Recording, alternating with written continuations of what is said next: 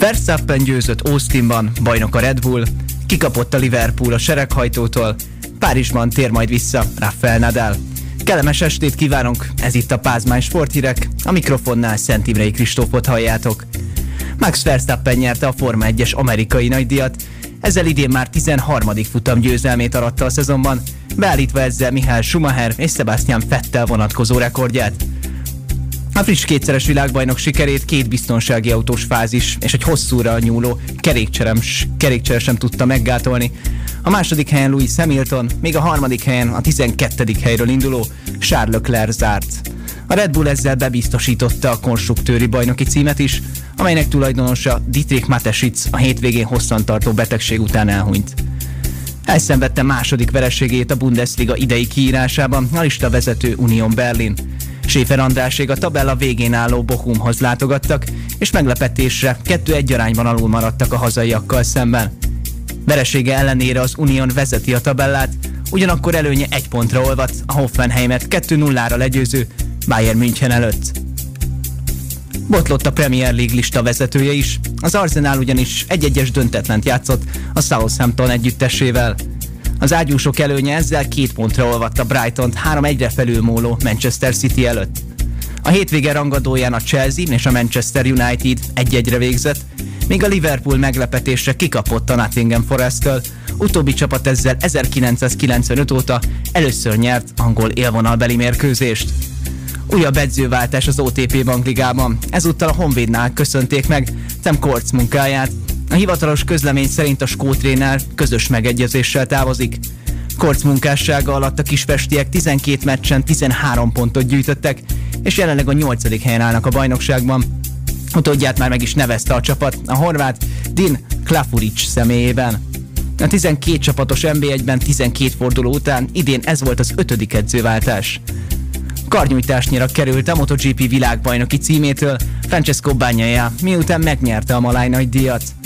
A Ducati olasz motorosa a 9. helyről tudott diadalmaskodni, ugyanakkor a bajnoki címet még nem tudta bebiztosítani, ugyanis fő üldözője Fabio Quartararo a harmadik helyen zárt. Előnye azonban így is 23 pont a szezon záró előtt. Kettőjük között a második helyen Enea Bastianini zárt. Továbbra is veretlen az NBA új szezonjában a Portland Trail Blazers, amely negyedik mérkőzésen igazi erődemonstrációt tartott a Denver ellen. A hazaiak a meccs második felében összesen 80 pontot szórtak be a Nuggetsnek, a 31 pontig jutó Damian Lillard vezetésével, és végül 135-110-es győzelmet arattak. A nyugati főcsoportban egyedüléként veretlen Portland 1999 óta először kezdte négy győzelemmel az alapszakaszt. Eközben szintén a hétfői játéknapon történelmi meccset hozott a Memphis Grizzlies és a Brooklyn Nets összecsapása.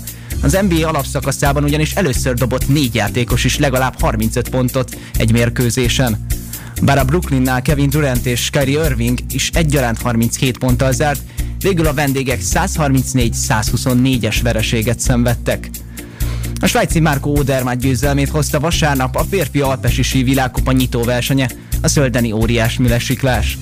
Az összetett címvédője a megnyert első futamot követően a másodikban megőrizte maga biztos előnyét, és végül 76 század másodperccel utasította maga mögé a másodikként záró szlovén Jean Kranyecet, és közel egy másodperccel a harmadik helyet megszerző norvég Harry Christophersent.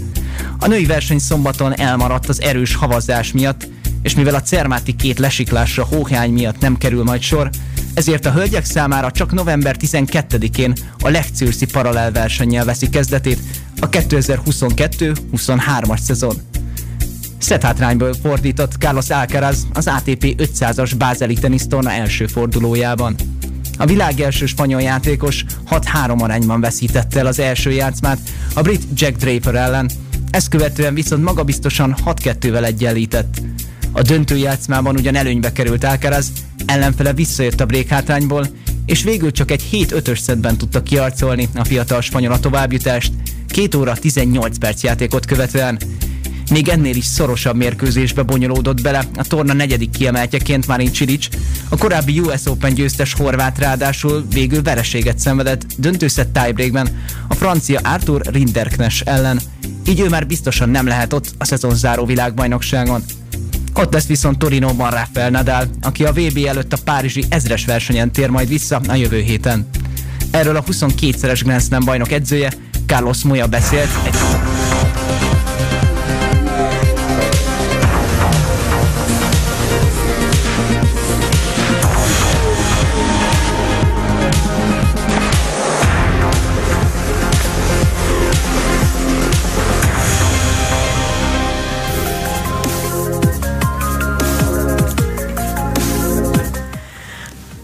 Sok szeretettel köszöntjük a Pázmán Sport hallgatóit, a mikrofonnál Luther Márkot halljátok, és hamarosan becsatlakozik a beszélgetésbe Szent Imrei Kristóf is az Eurósport kommentátora.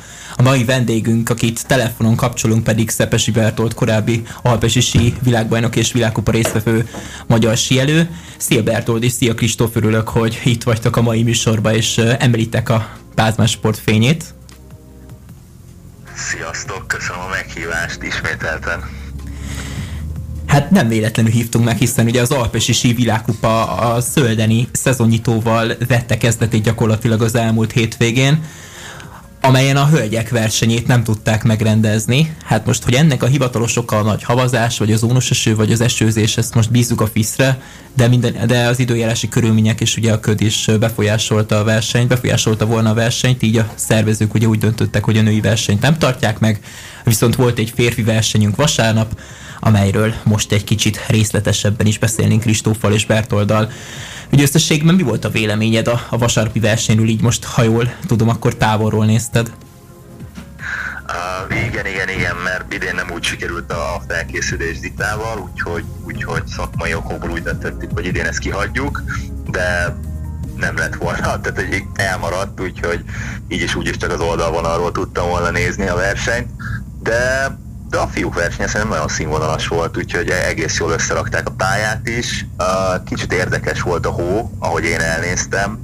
Tehát ott a második futamban az jó páran el, elhasaltak és elbelsőztek, mert szerintem ilyenkor az a felső réteg egy picit ilyen olyan, mint a porcukor lenne, és sokkal később fog a sí, és szerintem azért hibáztak annyian, tehát köz, többek között a Kilde, aki egy elég stabil versenyző is, ő is egy hát ilyen klasszikus hibát követett de szerintem az a hónak a, a, számlájára róható, de igazából a dobogó az abszolút nem meglepetés, mert hát jól emlékszem a tavalyi szezonban is csak, a, csak az Odermat, meg a, meg a Christopher Szennyet óriást, és, és a Jean Kranyec pedig hát egy olimpiai ezüstérmes, meg azért ő ott szokott lenni a dobogón, úgyhogy szerintem az első háromban abszolút nem volt meglepetés a, a norvég csapat teljesített.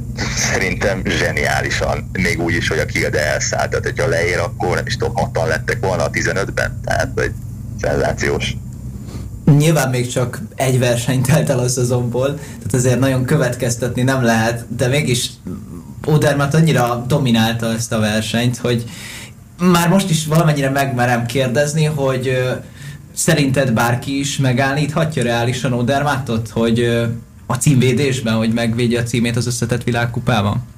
Hát, egy, egyértelműen ő a, ő a favorit, tehát szerintem uh, igazából ott folytatta, ahol abba hagyta, tehát egy tavaly a, a, nem is tudom, a tíz versenyből óriásban nyolcat megnyert, és a másik kettőben második, tehát hogy azért őt, őt, őt ritkán verik el óriásba.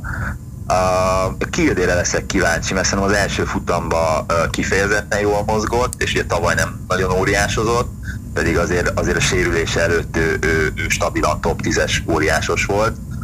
Ha, ha meg tudja verni a gyorszámokban az Odermattot stabilan, akkor szerintem, szerintem Kilde meg Odermat között fog eldőlni, de hát kérdés, tehát azért most is látjuk, hogy ugye a fiúk a gyorsasági nyitóját eltörölték, ugye Cermatba, meg a, ugye ma reggel már a lányokét is, tehát hogy a, a gyorszámoknál mindig az a baj, hogy az időjárás egy sokkal nagyobb faktor, mint, mint az óriásnál, meg a szalomnál.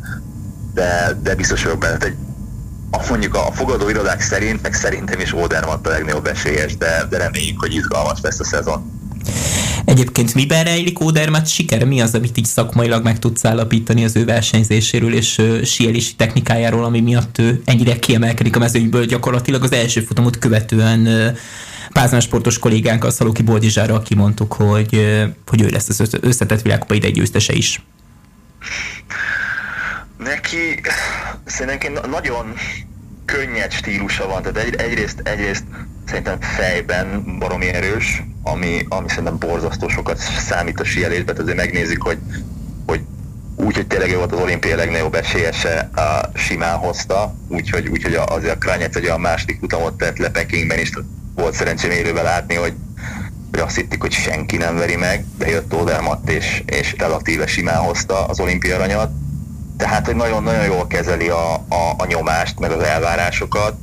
Uh, szerintem borzasztó mondom nekem, hogy olyan, könnyeden áll a létszent, nem nagyon ragad bele a kanyarokba, tehát hogy igazából technikailag szerintem nagyon-nagyon jól sízik, meg, meg hát szerintem neki van a legjobb létszent. Tehát ugye a, a, ami fura a stöklinél, és azt tudni kell, hogy egy, az nagyon kicsi gyár, tehát hogy mondjuk évente egy ilyen 30-40 ezer sít gyártanak le szerintem a stökli gyárba, és ha megnézitek, mindig egy-egy versenyzőt választanak ki, és arra rátesznek mindent. Tehát most ugye az ötödik, lett ugye a norvég srác, a Vin, Vindikstát, vagy uh, nem nagyon, nagyon nyelvtörő neve van, de ő is stöklivel megy.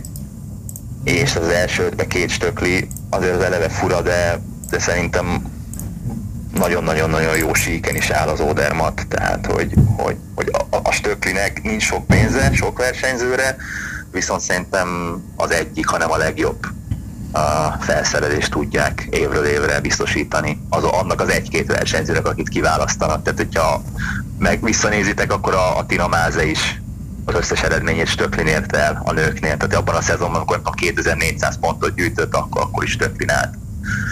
Úgyhogy, úgyhogy szerintem így. Amely egy gyakorlatilag ugye összetett világkupa rekord volt még annó. Most visszatérve még... Még most is az hihetetlen, hihetetlen magasságú pontszámot ért el Andomáza, de hát gyakorlatilag ő vissza is vonult, és nyilván nem lehet bírni, főleg nem abban a korban már ezt a rengeteg versenyszámos terhelést, mint amit ő ugye bevállalt. Még két versenyzőt szeretnék egyébként Szölden kapcsán kiemelni, akik ugye nagyon magas rajtszámmal jöttek be. Ugye Tommy Ford 30 fölötti rajtszámmal, hogyha jól láttam, akkor 35-össel csúszott be az első futamba 26-ként, és jött előre a másodikba 20 helyet, és végzett a hatodik pozícióban, illetve ugye a szlovén Stefan Hadeli, hogyha már a szlovénok és ő ugye a 19. hely, 19 helyet előre lépve lépett előre, ugye a 9. helyre, és még a mai hír volt ugye a szlovén sísport kapcsán, hogy bejelentette visszavonulását Metachrovát, a korábbi junior világbajnoka a szlovén sízőknek. Úgyhogy még ennyit tettem volna hozzá Szölden kapcsán. Nem tudom, mit gondolsz róluk. Hát uh, igazából nekem Tommy Ford nem egy nagy meglepetés, uh, vele viszonylag jó uh, kapcsolatot uh, ápolunk, mert egy időben volt egy uh, magyar barátnője, úgyhogy mélyítették a két ország közötti kapcsolatokat. Kis bulvár. Egy kis bulvár, hát kell mindig, el kell adni azért ezt a sportot is, de, de Tommy Ford egy, egy, egy ő, ő végtelen nagy tehetségnek volt kikiáltott, tehát hogy ő, ő, őt a következő ligetinek várták, és neki mindig a sérülések tehát, hogyha visszaemlékszel, akkor ugye akkor sérült meg, amikor, amikor uh, nagyjából mindenki, tehát amikor kidőlt a Kilder, kidőlt a Atle, kidőlt a Praten, és, és ugye Tommy Ford is szétszakadt, nem is tudom mi volt az, talán, talán Adel Boden, ha jól emlékszem, de nem vagyok már benne biztos, hogy hol, hol estek darabokra a versenyzők egy másfél évvel ezelőtt, és ott sérült meg nagyon-nagyon-nagyon csúnyán a térde, és tehát ő nagyjából szerintem most jutott vissza arra a szintre, ahol volt. Tehát, hogy annyi, hogy elvesztette a világkupa pontjait, ezért kiszorult a 30-ból, de hát amúgy Tommy Ford szerintem simán, ha nem is, ha nem is első hét, de első 15-ben könnyeden befér óriásban. Tehát, hogy szerintem az nem egy akkora meglepetés. A Hadalin meg, meg régen is jó síző volt, tehát a szalomba voltak jobb eredményei, de szerintem neki nagyon jót tesz, hogy kicsi a szlovén csapat, együtt készül a, a, a Krányetszal, és szerintem felhúzta úgymond a, a, a Krányec a, a saját maga szintjére a Hadalint, és ennek most meg lett az eredménye. Tehát, de neki is, tehát neki is szerencsésen jött ki, hogy volt egy kicsit gyengébb első futama, jobb pályán mehetett, és egy, és egy nagyon jó futamot tett le a másodikba, és így sokat tudott előrelépni. Volt szó a lécekről, és picit rátérnék egy érdekességre, szerintem mindenképp érdekesség az, hogy Harry Christophersen milyen lécekkel ment, hiszen ugye nem, nem, nem láttunk úgy szponzor feliratokat sem a, a, a lécein, és hát ha jól tudom, akkor ő Marcel Hirscher családja által gyártott lécekkel versenyzik az egész szezonban? Igen, igen, igen, igen, tehát hogy elkezdték gyűjteni a, a, az embereket. Hát volt, volt is ebből nem kis balhé, mert uh, nagyon sok, uh, hogy is mondják ezt magyarul, mert angol ez a brain power-t elszipkáztak az osztrákoktól, tehát hogy ugye a, a, a Hirscher papa meg, a, meg maga Marcel Hirscher tesztelte amúgy a léceket, de amúgy azt a, a krok, a krok gyártja magát a lécet, kicsit más, mint a krok, és hát ott ilyen politikai vita van, tehát azért volt az, hogy le, le lett takarva a léc. Uh, én ebbe így nem, nem folynék bele, tehát ez a PISZ, meg a lécgyártók, meg a osztrák síszövetség kontra Marcel Hirscher történet, de, de hát ugye azért jelentek meg tavaly is, meg azért indult el előfutóként Kitzbühelbe, tehát a Hirscher nek a tavalyi éve arra ment rá, hogy, hogy reklámozza a lécet, és, és megmutassa, hogy ezek nagyon-nagyon jó lécek, és, és ugye a Christophersen már lehetett tudni ilyen január körül, hogy, hogy, hogy valószínűleg ezzel a Fandir márkával uh, fog leszerződni, és azért Fandir, mert ugye a, a, a dír az a hírsernek az angolosított változata, és egy, és egy holland uh, milliárdos van még mögötte, tehát hogy ez egy ilyen kóprodukció, és, és hát a Red Bull is nagyon komolyan beállt mögéjük, tehát hogy az egy, az egy viszonylag erősebb uh, istáló lesz. És a hírs ez ugye szarvast jelent, ezt is mondjuk el a kedves igen, hallgatóknak. Igen, igen, igen. Bocsánat, azt hittem, hogy igen, tehát, hogy hírser szarvas, akkor angolul meg dír, ugye, és akkor ez lett, ez lett így a, a ez, ez a név, de de mm, jaj, nem is tudom, hogy mi, mert hogy a Red Bull beállt mögéjük, és most melyik lécet vették meg?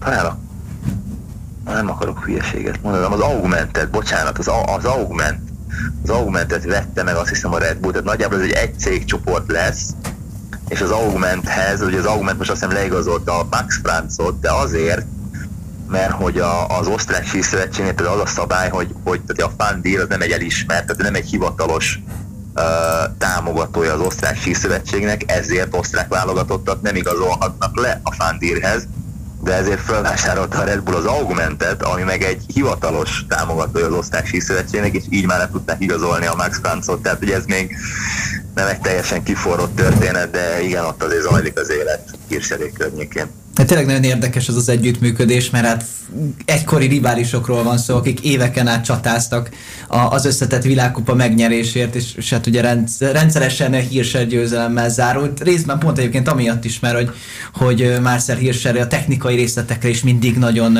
odafigyelt.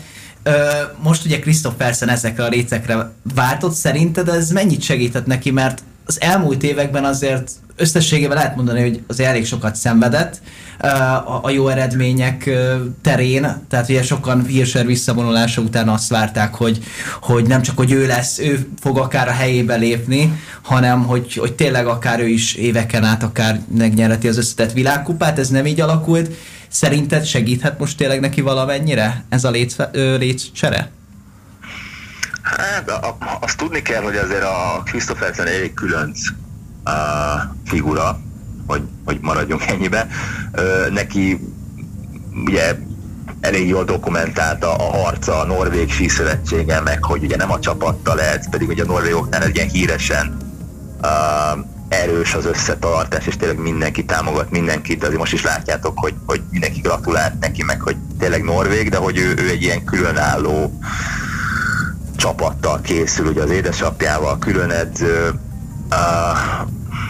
kicsit, kicsit néha túl gondolja szerintem a dolgokat, hogy ő is így nagyon belemegy a részletekbe, és néha el tud bennük veszni, és, és például tavaly uh, amúgy pont együtt készültünk, még így a, a Bálintékkal, mert a, a, a Dietmar Töni, aki, aki az osztrák uh, edzőnk, vagy hát a Bálintéknek is az edzője, nagyon jó volna Christophersennékkel, és nagyon sokat segített nekik, és például mi ajánlottuk nekik egy ilyen uh, sí csináló gépet, amivel, amivel sok jobban meg tudta csinálni a, a Rossignol síjeit, és uh, miután velünk kezdett, utána nyerte meg uh, általában ózóriást. Úgyhogy azért tavaly jöttek már neki az eredmények, de, de szerintem talán kicsit nagyobb szabadságot fog kapni hírseréktől, mint mondjuk a Rossignoltól. Ez a Rossignol egy sokkal nagyobb istáló. Ő, hát csúnya hangzik, de ő azért egy volt ott a versenyzők körül, mert azért ott van a Vlohova, azért ott van, azt talán a Krányec is Rosszinyola megy, tehát azért ott vannak mások, akik, akik azért igen, igen jól tudnak sízni. Itt most ő az első számú versenyző, és, és szerintem most ezt élvezi, és valószínűleg a, a hogy is mondjam, saját maga előnyére fogja ezt fordítani, tehát hogy sokkal többet tud tesztelni, olyan lécet raknak össze neki, amilyet akar, ő kapja meg legelőször a síkert, tehát stb. stb. Szerintem neki, neki jól sülhet el ez a váltás, igen. És hát ugye a világkupa sorozat november 12-én folytatódik, gyakorlatilag így most a két eltörött lesikló hétvégével. Legcűrzben egy paralel óriás műlesiklásra kerül majd sor, ugye a szakág sorsa és kérdésessé vált ugye a világbajnokság, illetve az olimpiai programban. Lehet arra esély, hogy Tózita is, vagy bármelyik magyar versenyzős ott lesz majd a mezőnyben? Mit tudsz ezzel mondani jelen pillanatban? Uh, zitán gondolkodunk, de, de nála talán inkább Levi a, a prioritás, mert, mert ő, ő most szalomba, ő most szalomba szerintem nagyon-nagyon jó formában van, meg tavaly is volt egy kisebb sérülés egy a szezon, szezon vége fele, de, de hát ugye lement 30 pontra, meg, meg megvert egy olyan olasz kislányt, aki rákövetkező, nem tudom, versenyen második lett az Európa kupán szalomba, tehát Zitus jó formában van. Még kérdéses, de inkább azt mondom, hogy talán Zürzben nem, Levibe inkább igen. Tehát, hogy most ez a, ez a helyzet. Hát talán Finnországban majd rendeznek versenyt, hiszen ugye a gyors számosoknak már a fiúknak el is törölték ezt a két lesiklást teljesen, tehát biztos, hogy nem fogják pótolni a lányok kapcsán, ezzel kapcsolatban nincsenek megerősített információim legalábbis nekem. És most udén úgy néznek ki a férfiak versenynaptára, hogy pont ugyanannyi gyors, mint amennyi technikai versenyt rendeznének, és ilyenre, ilyen törekvésre már régen volt példa ugye a FISZ-nél. Hát, törekvése, törekvése még csak-csak, de hát ugye amit látni is, hogy tehát sokkal, sokkal nehezebb.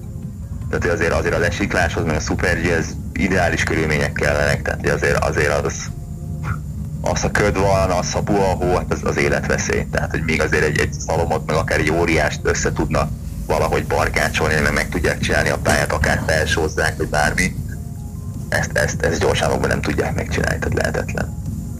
Úgyhogy, úgyhogy hát ez igen, kültéri sport, időjárás függő, sajnos ez ilyen.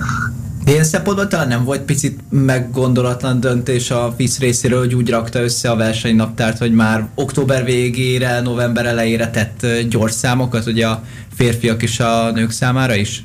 Ugye a hóhiányra is gondolva például itt. Hát igen, de ezt, ezt nem láthatták előre, tehát azért volt olyan év, amikor, amikor szerintem simán meg tudták volna rendezni meg.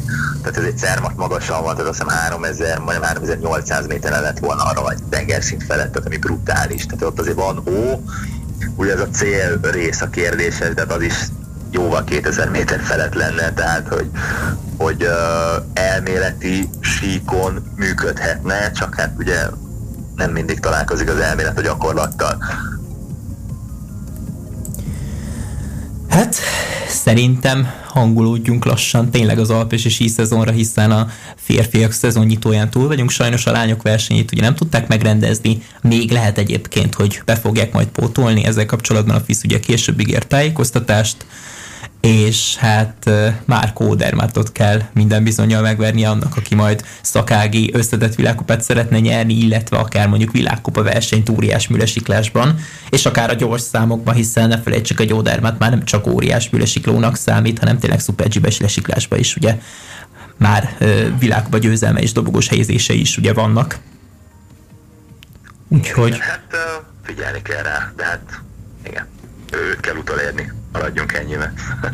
Még két mondatot esetleg tudnál mondani, hogy a női szezon kapcsán mit vársz?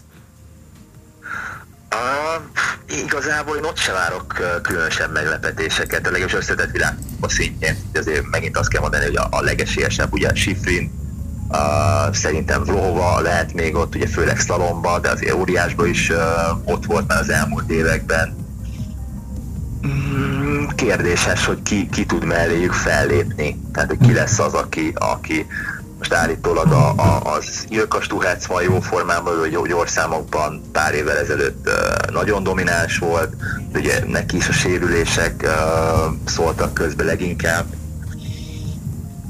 Nem tudom ki volt, hát a Bassino, de ugye tavaly neki se úgy sikerült a szezonja, de tavaly előtt például ő szinte érinthetetlen volt óriásba. Tessa Worley, ha, ha még ki tud, ki tud magába hozni egy olyan szezont, mint, mint tavaly, de ő is inkább csak óriásban, tehát az a baj, nincs olyan sok számos síző, tehát szerintem ott Sifrin és, és, és Lohova esetleg esetleg még valaki, de, de hát azt majd meg kell, meg kell, hogy lássuk, hogy ki, ki, az a, ki az a versenyző, aki, aki fel tud melléjük nőni.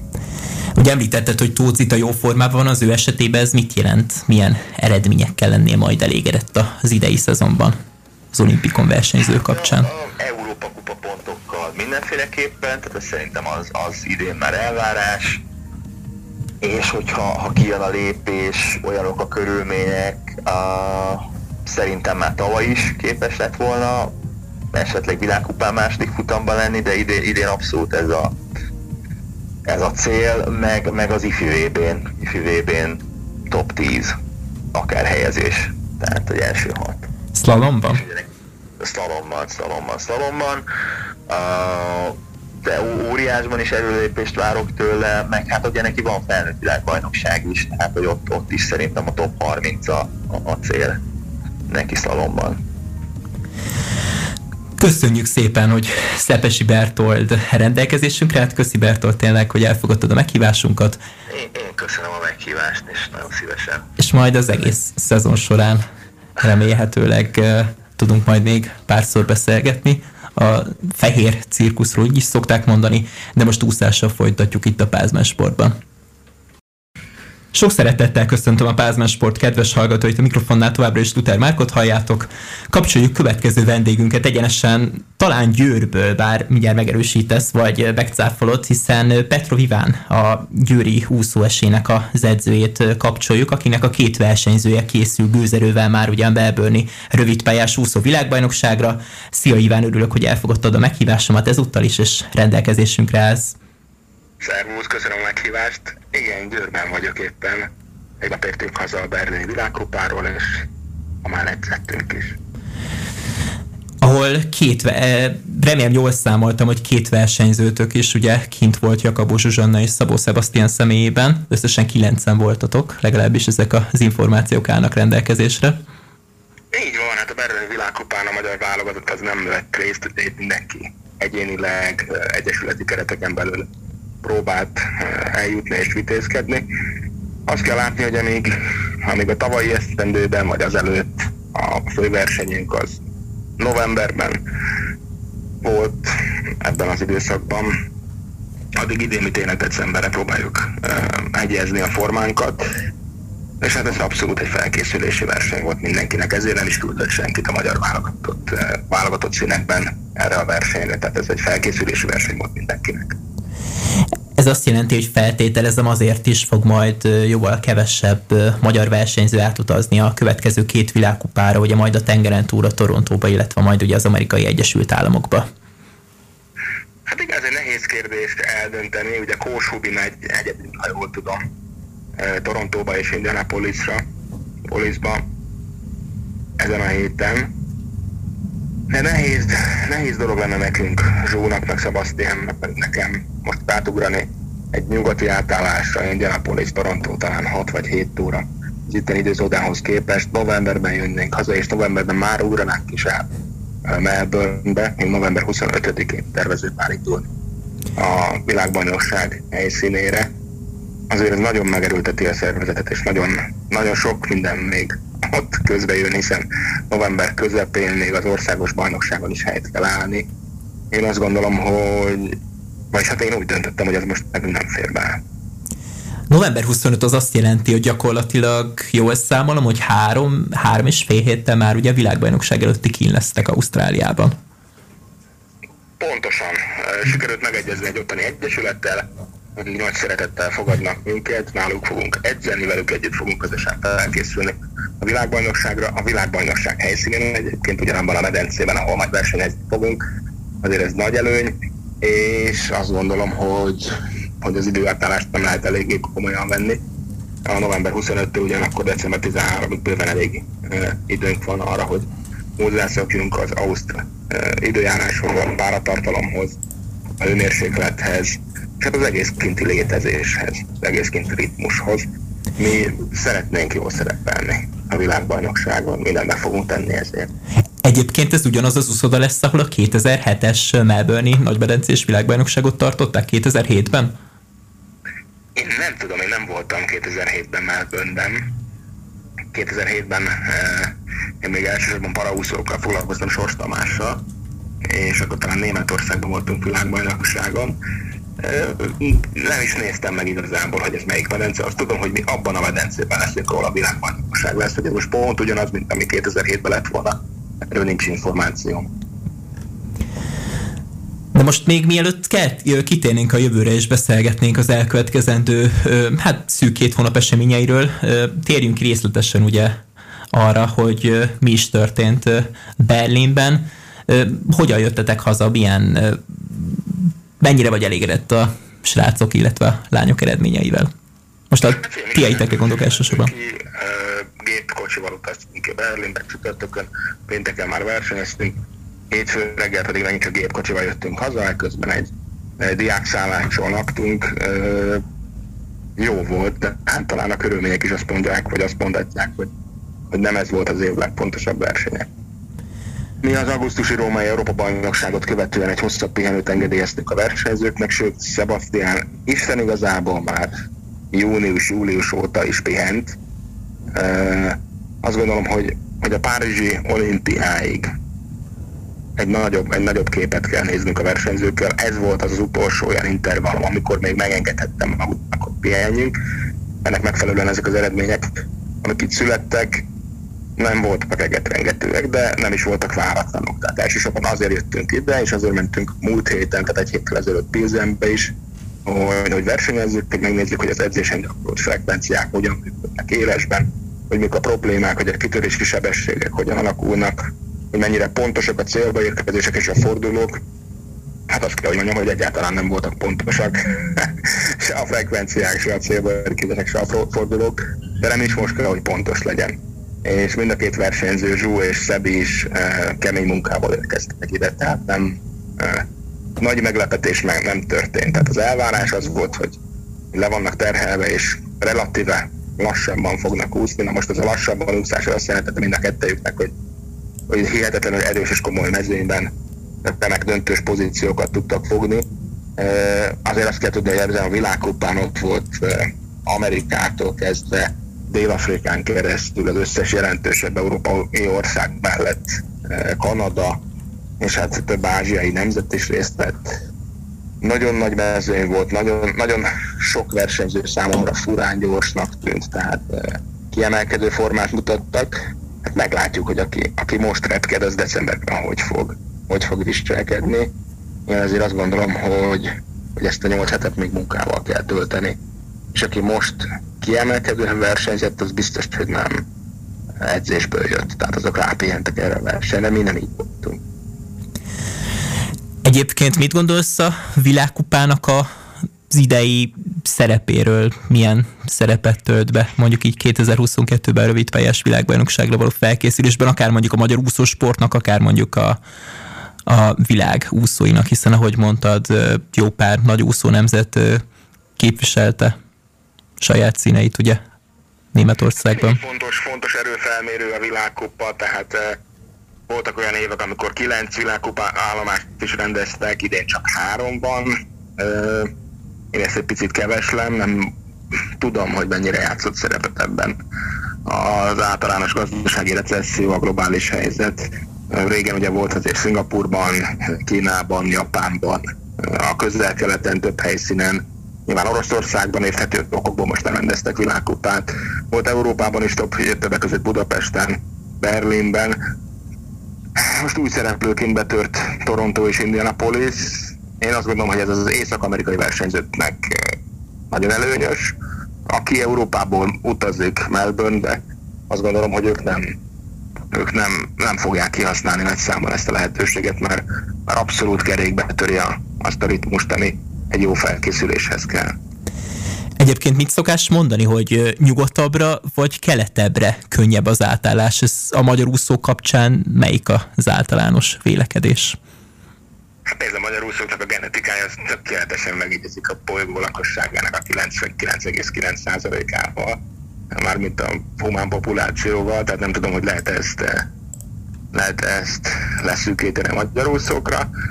Az én tapasztalatom az, hogy nyugatabbra egy picit könnyebb átállni.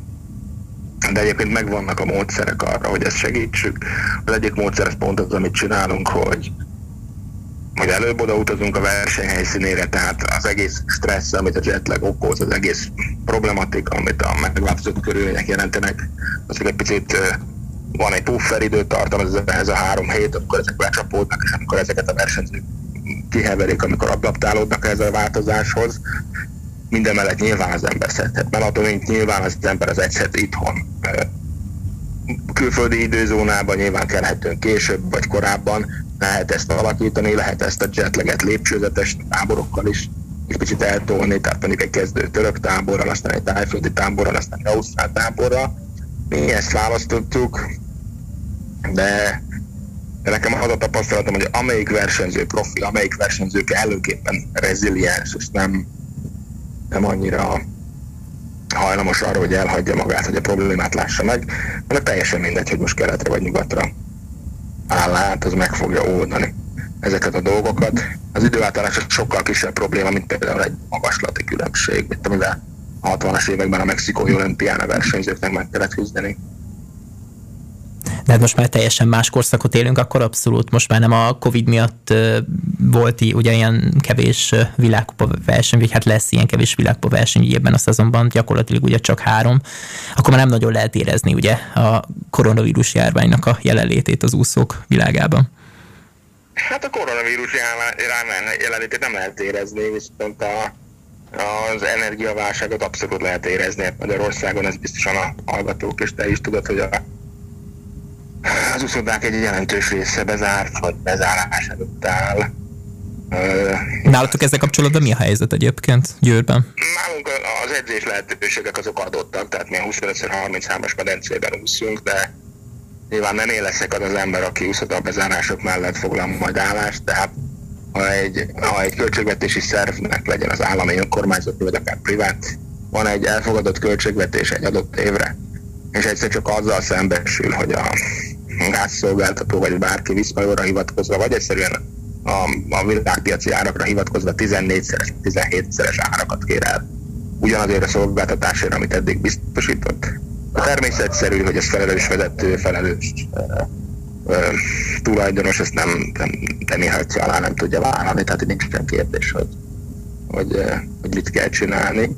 Ez egy szomorú helyzet, Nyilván nagyon szomorú a gyerekek szempontjából, és nyilván borzalmas az, hogy, hogy a koronavírus után most amikor, amikor ugye nyitott úszodák eh, nem voltak látogathatóak, most pedig, most pedig be vannak zárva az úszodák, most ezért eh, rengeteg gyerek el fog fordulni a sportáktól, rengeteg karrier derékbe fog törni, de hát ez, ez egy felettünk álló dolog, ez egy, ez egy különleges helyzet, amivel még soha senki nem találkozott. De ez majd elsősorban néhány év múlva fog ugye kiderülni, hogy hány úszót is, vagy hát azt nem fog sosem kiderülni, hogy hány úszót is veszített el Magyarország, hiszen ugye most gyakorlatilag két-három év úgymond olyan, mint a kimaradna. Hát nézd, a, a Covid hatásait például a Cápa országos bajnokságon az, az melbevágó volt, hogy, hogy mennyivel kevesebb versenyző van a Cápa bajnokságon. Tehát fele és harmad annyi úszót láthattunk a Cápa bajnokságon idén, mint ami 19-ben volt. Na most ez azért egy, egy, egy brutális szám. Ez egyúttal azt is jelenti, hogy, hogy fele, illetve harmad akkor az esély arra, hogy, hogy egy igazi nagy tehetség, hogy egy, hogy egy, egy fantasztikus versenyző kinő közülük, de azt is jelenti, hogy mondjuk aki most 16-17-18 éves és szeretne egy amerikai ösztöndíjat megnyerni az úszás révén, az ezt az álmát nyugodtan a sútba dobhatja, hiszen a Covid alatt nem tudott edzeni, most meg a gázárak miatt nem tud edzeni. E, miért fel ezt? Ezt mindenki mérje fel maga, maga, maga a saját szintje szerint, hogy ez egy ember életében mennyire probléma, hogy mondjuk elesik egy ösztöndétől, amit esetleg a Stanfordon vagy a USC-n kapott volna, aminek az értéke mondjuk négy év alatt két-háromszáz ezer dollár. Tehát itt azért itt azért sorsok dőlnek el, és, és nem, is, nem is kicsit. Uh, anélkül, hogy azt mondanám, hogy ez a legnagyobb dolog a világon, én, én ezt borzasztó sajnálattal figyelem, és a, és a megoldást azt senki nem tudja, és, és a felelőst meg nyilván senki nem látja. Tehát ez egy olyan helyzet, ami, amivel együtt kell élnünk. Ez, ezt le kell nyerni, ezt a dolgot. De, de csobbanjunk egy kicsit melegebb, illetve pozitívabb viszekre, hiszen ugye a római úszó Európa bajnokságon Jakab Zsuzsanna ezüstérmet szerzett 400 vegyesen. Lehet-e azt mondani esetleg Zsúra, hogy másodvirágzását éli? Hát lehet azt mondani, bár hogyha ha azt gondoljuk, vagy ha azt veszük számításba, mondjuk 16 óta Isten igazából nagy versenyen nem nagyon tudta magát megmutatni 200 pillanagon, Tokióban nem tudott úszni 400 vegyesen se, hiszen mindig volt olyan hazai versenyző, aki megelőzte, akkor ezt nem tudjuk biztosan kijelenteni. Az viszont egyértelmű, hogy ő nagyon szépen hely, tehát Rómában is nagyon okos versenyzéssel a mezőny jelentős része fölé nőtt. Hát azt gondolom, hogy nem biztos, hogy nekem edzői karrierem során még egyszer lesz ennyire fegyelmezett, profi és jó mentalitású úszom, mint Jakab Zsuzsanna. Öröm volt nézni, ahogy a, ahogy a versenynek készült, aztán ahogy a versenyet szerepelt, és még nagyszerűbb, hogy ezt az egészet megérte. Tehát azt gondolom, hogy, hogy igazán példakép lehet a valamennyi fiatal versenyző előtt. És hát ugye hölgyek, hölgyek kapcsán nem szoktunk életkorral foglalkozni, most is csak annyit szeretnék említeni Zsuzsi esetében, hogy 1989-es születésüként versenyez, és, és tényleg versenyről versenyre ott van, és, és csinálja, és ez tényleg óriási dolog. Hát kimond... Ezt, ezt, ezt ugye azért sem tudjuk a hölgyek esetében, se, mint ahogy az urak esetében sem normális, az feltétlenül, hogy még egy Cristiano Ronaldo, vagy egy Zlatan Ibrahimovic, vagy egy Carmelon, ők már a 40-hez közelít, vagy esetleg azt el is érve remekelnek olyan sportágakban, ahol mondjuk egy NBA-ben 82 alapszakasz, alapszakasz mérkőzést kell lejátszani. Én azt gondolom, hogy, hogy kár ezeket a dogmákat, vagy kár ezeket a ezeket az, hogy is mondjam, alapvetésnek tekintett babonákat, babona, ez egy jó szó, babonákat túlságosan tisztelni. Tehát, hogyha kijelentjük azt, hogy, hogy egy versenyző 20 éves korában öreg, vagy 25 éves korában öreg, akkor csak azt tanítjuk a gyerekeinknek, csak azt tanítjuk a társainknak, csak azt tanítjuk a versenyzőinknek, hogy akkor ő már nem, nem lehet jó. Tehát hogy csak azt szugeráljuk belé, hogy egy olyan dolgot, ami, ami semmi nem bizonyított, és amire semmi nem eh, hivatott minket, hogy ezt mondjuk, amivel csak feleslegesen limitáljuk őket. Én azt gondolom, hogy ez, a, ez az életkor valóban inspiráló, amiben Zsó most tudott egy nagyot alkotni, de, de hát az életkor csak egy szám, az, az, az, azt figyelmen kívül lehet hagyni. És akkor most térjünk ki másik versenyződre, Szabó Sebastiára. Hogyan értékelnéd eddig az ő szezonját? Most ki lehet mondani, hogy egy picit talán tompább, mint az előző, illetve az előző előtti idénye. De most edzői szemmel kíváncsi vagyok, hogy mi a véleményed a 26 éves győri sportolóról. Én Sebastian szerintem eh, pontosan ott tart, ahol, ahol neki kell tartani. Tehát eh, azt a felkészülést követi, amit, amit előírtam neki, és semmiféle, semmiféle elvárás nem volt vele szemben. Sem az eb sem a, sem a rövid pályás világkupán, tehát eh, ez nem, ez nem egy ilyen kincstári duma, ez nem egy ilyen szerencsen mosdatás, hogy úgy mondjam mi decemberre készülünk, hosszabb távon pedig a Párizsi olimpiára. Tehát nekünk a, a világbajnokság az fantasztikusan sikerült, 21,6 másodperc alatt teljesítette az 50 méteres férfi gyorsúszást. A döntőben ez a negyedik helyre volt elég, 300-addal maradt el a, a bronzéremes időeredménytől abban a versenyszámmal, ahol az egész világgal meg kell küzdeni. Én ezzel elégedett vagyok, ezzel ő is elégedett, és Nekünk az a lényeg, hogy a Párizsi olimpián egy icipicit lépjen előre. Egy icipicit lépjen előre helyezésben.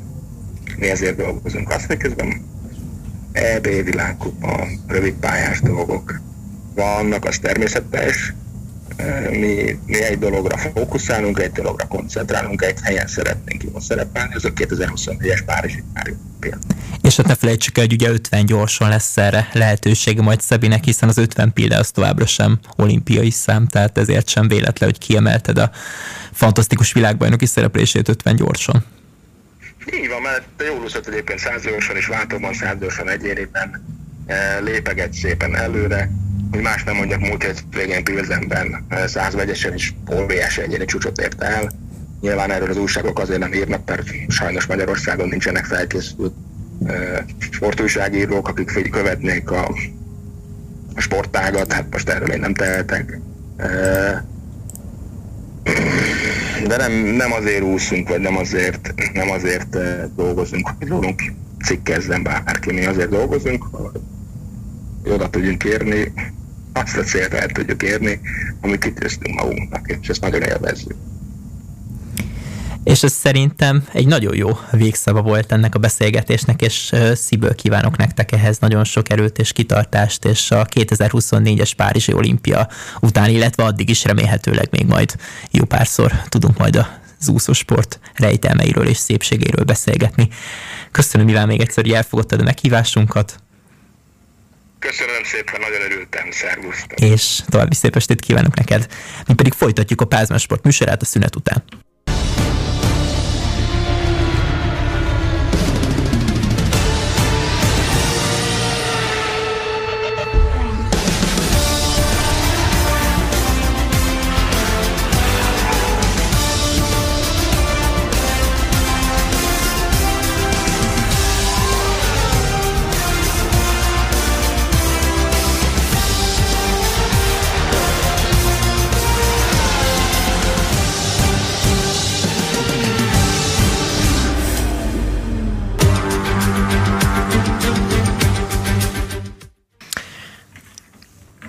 Nagyobb sebességre kapcsolunk, és folytatjuk a Forma egy eseményeivel. Sok szeretettel köszöntöm a Pázmán Sport kedves hallgatóit, a mikrofonnál Luther Márkot, és most szépen sorba megyek a többieknél. Szent Imrei Kristófot, Horváth Ádámot, Szerecki Róbertet és Tamási Ból Gácsi Zalánt köszönhetjük.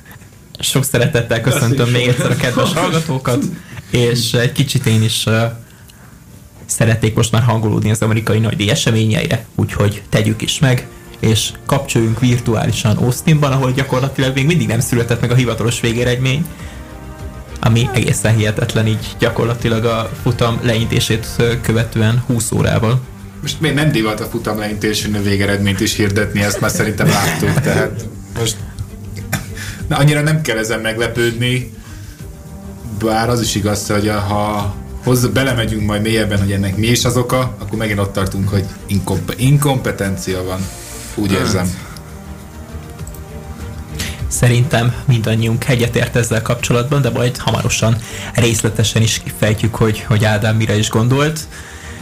Hát Verstappent ezúttal sem tudták legyőzni, és tényleg jó kérdés, hogy egyáltalán erre lesz-e bárkinek is alkalma az elkövetkezendő három futamon.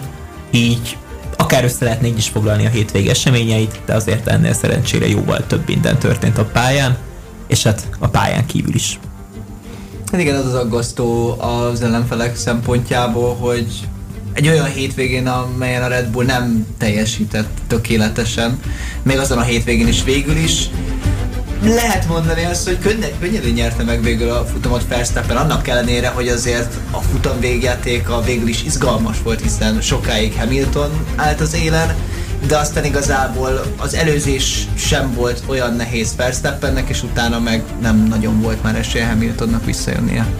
Hát ha gonosz vagyok, akkor azt mondom, hogy igazából egy kicsit nehezített pályát csináltam magunknak, és ennyi volt az egész. Így jobban el lehet adni a versenyt, hogy izgalmasabb volt. Ja, és szerinted a Red Bull szándékosan?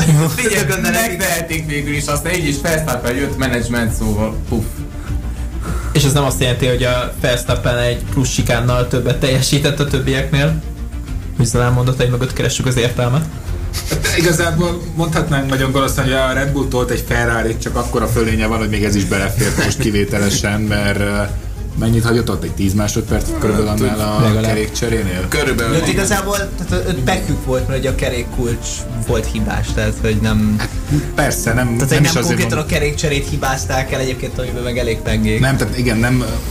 Ezek olyan dolgok, egyébként ez a, ez, a, ez a bizonyíték rá, hogy miért kockázatos adott esetben a leggyorsabb körér kijönni kerékcserére, am- ami akkor is, hogyha az embernek magabiztos előnye van, mert nincs rá garancia. Tehát, hogy, hogy ugye eleve arra azért jöttek ki, mert egy körrel előtte jött ki a Hamilton, tehát reagáltak a Hamilton kiállására, aki mit, bocs, mit, 7 másodpercre volt tőle körülbelül. Tehát, hogy azért az egy bőven... másfélre amúgy, de teljesen közel volt hozzá.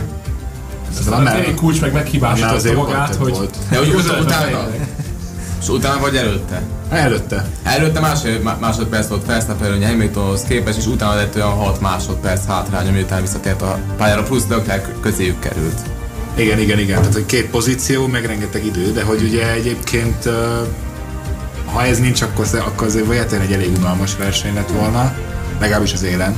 Hát, hogy hátrébb, hát hátrébb ott, uh, Ott volt azért az nem. élet azért. De hogy a kérdésre is válaszolják, hogy hogy lehet megállítani Verstappent, hát őt kell kijutni a rajtnál, és akkor most ez egy nagyon gonosz mondat, meg én nem, nem Verstappen ellenes vagyok, csak nyilvánvaló, hogy uh, szegény Carlos Sainz élő bizonyítéka rá, hogy hogy lehet a pozícióból egy kanyar után gyakorlatilag befejezni a versenyt. Tényleg amúgy beszéljünk már erről a szituról, mert uh, mert az első szerintem, történt. a- ahogy ezt így kibeszéltük a futam után, nekem egy picit más a vélem. Én valamennyire, én se értek teljes mértékben egyet uh, uh, Weberékkel, de szerintem tényleg nyilván pekes is volt Sainz, hogy ugye hát hogy kiütötték, de tény, hogy lehet, hogy bölcsebb lett volna igen nem megpróbálni aláfordulni Verstappennek. Ettől függetlenül ez tény, Csak hogy akkor az ahogy, hogy Russell, ettől például tény, hogy Russell igen, elmérte az első kanyar féktávját, túlcsúszott nagyon, és mm, ami jogos volt a bünti, azon lehet vitatkozni, hogy az 5 másodperc az jogos volt-e. Hát Vagyis, hogy elég volt-e, akár így is lehetne fogalmazni. Vagy hogy egyáltalán jogos volt-e. Hát a minden 5 kérdés. másodperc annak szól, ez ilyen Jolly Joker már lassan, hogy kilősz valakit az 5 másodperc, és nincs itt semmi látnivaló, mehetünk is tovább, de amúgy vissza Még szerencsé, hogy nem múlt rajta semmi igazából. Hát, pff, amúgy igen. Hát Sainznak lehet, hogy igen, de hogy ugye nagy össz- egész képet nézve nem. igen. De amúgy most itt vissza az ütközésre nézve, ugye azt látjuk, most itt már be, berakta közben a verseny legjobb pillanatait, köztük itt az ütközéssel, hogy Elég a, nagy a probléma, hogy ez egy eléggé szürke zónás része az ilyen ütközéseknek me- megítélésében, mert hogy arra, hogy egy versenyző egy aláfordulást így támadásként értelmez, arra nagyon nehéz általában egy precedens teremteni, hogy akkor most ki volt a hibás. Most ugye Sainz nyilván nem számít arra, hogy Russell ott egyszer csak megjelenik mögötte, Russell viszont meg Hát ő még szerintem nagyjából az íven ment. Ezt, hogyha Russell normálisan megfékezi, akkor akármit csinál a Sainz, ide-oda aláfordul, akkor sem érnek össze, szerintem. Egyébként a kanyar csúcspontja meg volt nagyjából Meg volt, Russell. igen, csak én is lett ezt volna tudom, belül hogy- hely neki. Meg Ha ezt a- azért, meg azért ne felejtsük el azt a tényt, hogy volt köztük egy Hamilton is még a féktávon. Jó, Igen. nem fi- teljesen előtte, hanem abból a Hát, szempontból, hogy, mellett. tehát, hogy hát mellette, de hogy pozícióban Russell kettővel volt Sainz mögött, tehát nem arról volt szó, hogy ő támadta Sainzot, hanem Igen, elfért volna hanem normálisan. vettek egy féktávot, ugye rajtnál ott egybe van a mezőny, ez teljesen természetes, de De neki Sainz pont ezt kellett volna Sainznak figyele, jobban figyelembe vennie, hogy ezért felesleges megpróbálni aláfordulni a Verstappennek, mert akkora lehet a tülekedés az első kanyarban. Igen, de ez egyébként elsülhetett volna egy pici fordítva is, hogyha mondjuk Sainz már nagyobb lendülettel gyorsít, és Russell hátrébb van, akkor ő forgatja meg saját magát Sainzon. Hmm. Tehát, hogy azért ez egy, ez egy pekhes szituáció, hogy Russell nem a, tehát, hogy nem a két kerékbe ment bele, hanem gyakorlatilag Sainz oldalába, és így meg tudta forgatni. De ugye itt láttuk, pont Fettel csinálta ugyanitt pár évvel ezelőtt, hogy ő saját magát forgatta meg a másik autón. Igen. Csak azt hiszem nem itt az első Hát kanyarban, az- hanem később. Hát az később, de És hogy egy kerék- hasonló kanyarban. Uh, tehát uh, én nem érzem, hogy Sainz bármit is rosszul csinált volna. Maximum az, hogy amit, de azt az érvet meg nem értem, hogy persze ott a bukótér azt lehet használni, de nem az a célja az FIA-nak is a szabályokkal, hogy ne a bukóteret használjuk? Tehát, hogy akkor döntsük már el, hogy mit akarunk. Hát még hogy egyet dolgot hadd jegyezzem meg erről, hogy a, most hasonló balesetet egyre emlékszem úgy egy évvel ezelőtt Formula 2-ben azt hiszem Bahreini második sprint verseny volt egy, ahol Dan és Robert Schwarzman akadt hasonlóképpen össze, hogy Ticktum aláfordulni akart két autónak, és volt a beszúrt, összeütközte mind a ketten, és végül már az első körben véget ért számukra a verseny. Ott nem büntettek végül senkit, ugye bár az hozzá kell tenni, hogy ott ugye mivel mindketten kiesik igazából nem akartak senkit se szankcionálni az FIA részéről, hát itt meg ugye Russell életben maradt, szóval őt eltett. Tehát kicsit az a baj, hogy az FIA ilyen alapon is ítél már, hogy mi a következmény. Tehát láthatjuk azt, hogy leszorítás is akkor ér büntetés, hogyha a Soderbe küldted le a másikat, ha aszfalt, akkor meg semmi, még fekete-fehér zászló se. Hát igen, elég érdekes, hogy az FIA megközelíti ezeket a témákat, de hogyha még mindig a rajtról beszélgetnénk, akkor gyakorlatilag az egész adást is rászállhatnánk, úgyhogy szerintem haladjunk időben és térben is tovább. De még ne a célik, hiszen itt a srácok már nagyban nézik a, a verseny egyik legizgalmasabb csatáját, ami az utolsó kanyarokban zajlott, de akár beszélhetnénk már most is erről, hogy már ennyire szeretnétek. Ez ugye Elejéről végre nem is, nem is kicsi ugrás egyébként, de mindegy. Igen, szintén Sebastian Fettel ö, A nap versenyzője volt, ugye vasárnap. hát ugye ez egy szavazói alapján, és akkor nézzük meg, hogy milyen csatákat vívtak ugye az utolsó kanyarokban. Itt, Közben a, itt arra emlékszem, hogy a miután a Fette megelőzte Magnussen-t, akkor ö, Weberék fölkiáltottak, hogy hát pálya elhagyása Fette részéről, majd ezt megvizsgálják. De az előbb a Magnu- Magnussen is levágta az egyik balkajart, tehát akkor ilyen szempontból vittek vagyunk, ha visszatekersz. Nem, hát ugye a Fettel az, hagyta rá. de Hát a, Fettel kb. úgy az, elő, az előzés után, amúgy Q1-ben, szerintem nem az előzés után ment ki ott abba a balosba? De Nem, igen. ö, visszanézem később Bizéről, fedélzeti kameráról, és nem ment ki, én azt láttam. Mármint ö, Fettelre gondol? Fettel nem ment ki végig. Ebből lassításban ebből a kameraállásból a helyzet.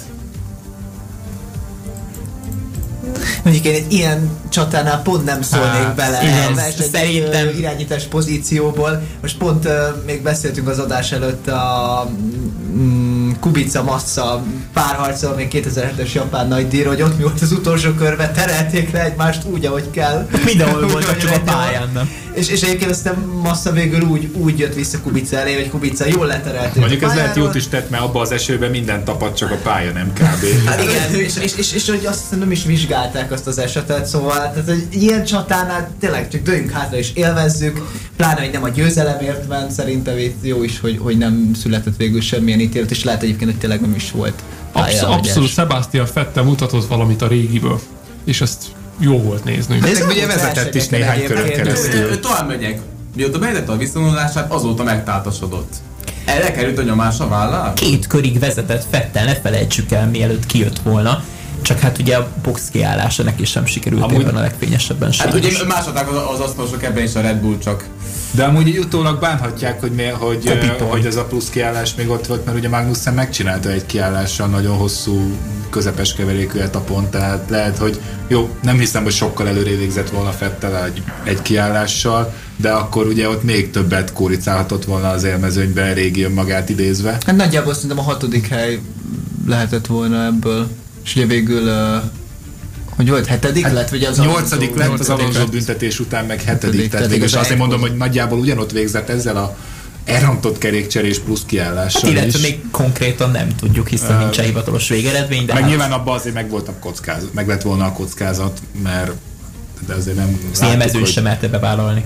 Jó, viszont szerintem Igen. akkor rátérhetünk arra, hogy, hogy azért az Aston Martin viszont összességében csalódott lehet, és nem elsősorban Fettel miatt, hanem Lance Roll miatt, mert azért ebben jóval több pont lett volna, ha ő is pontot szerez, és hát a kanadai abszolút a saját hibájából köszönheti azt, hogy Hát nem szerzett pont. Az abszolút azért az picikét túlzás szerintem, mert most itt én leszek az, aki nem fogja teljesen Stroll nyakába varni a felelősséget, mert alapvetően mindig ő volt a hibásabb az ütközésben, bár az is hogy Alonso-tól szintén volt egy ilyen visszahúzós manőver, ami kicsit más megvilágításba helyezi a történteket én szerintem.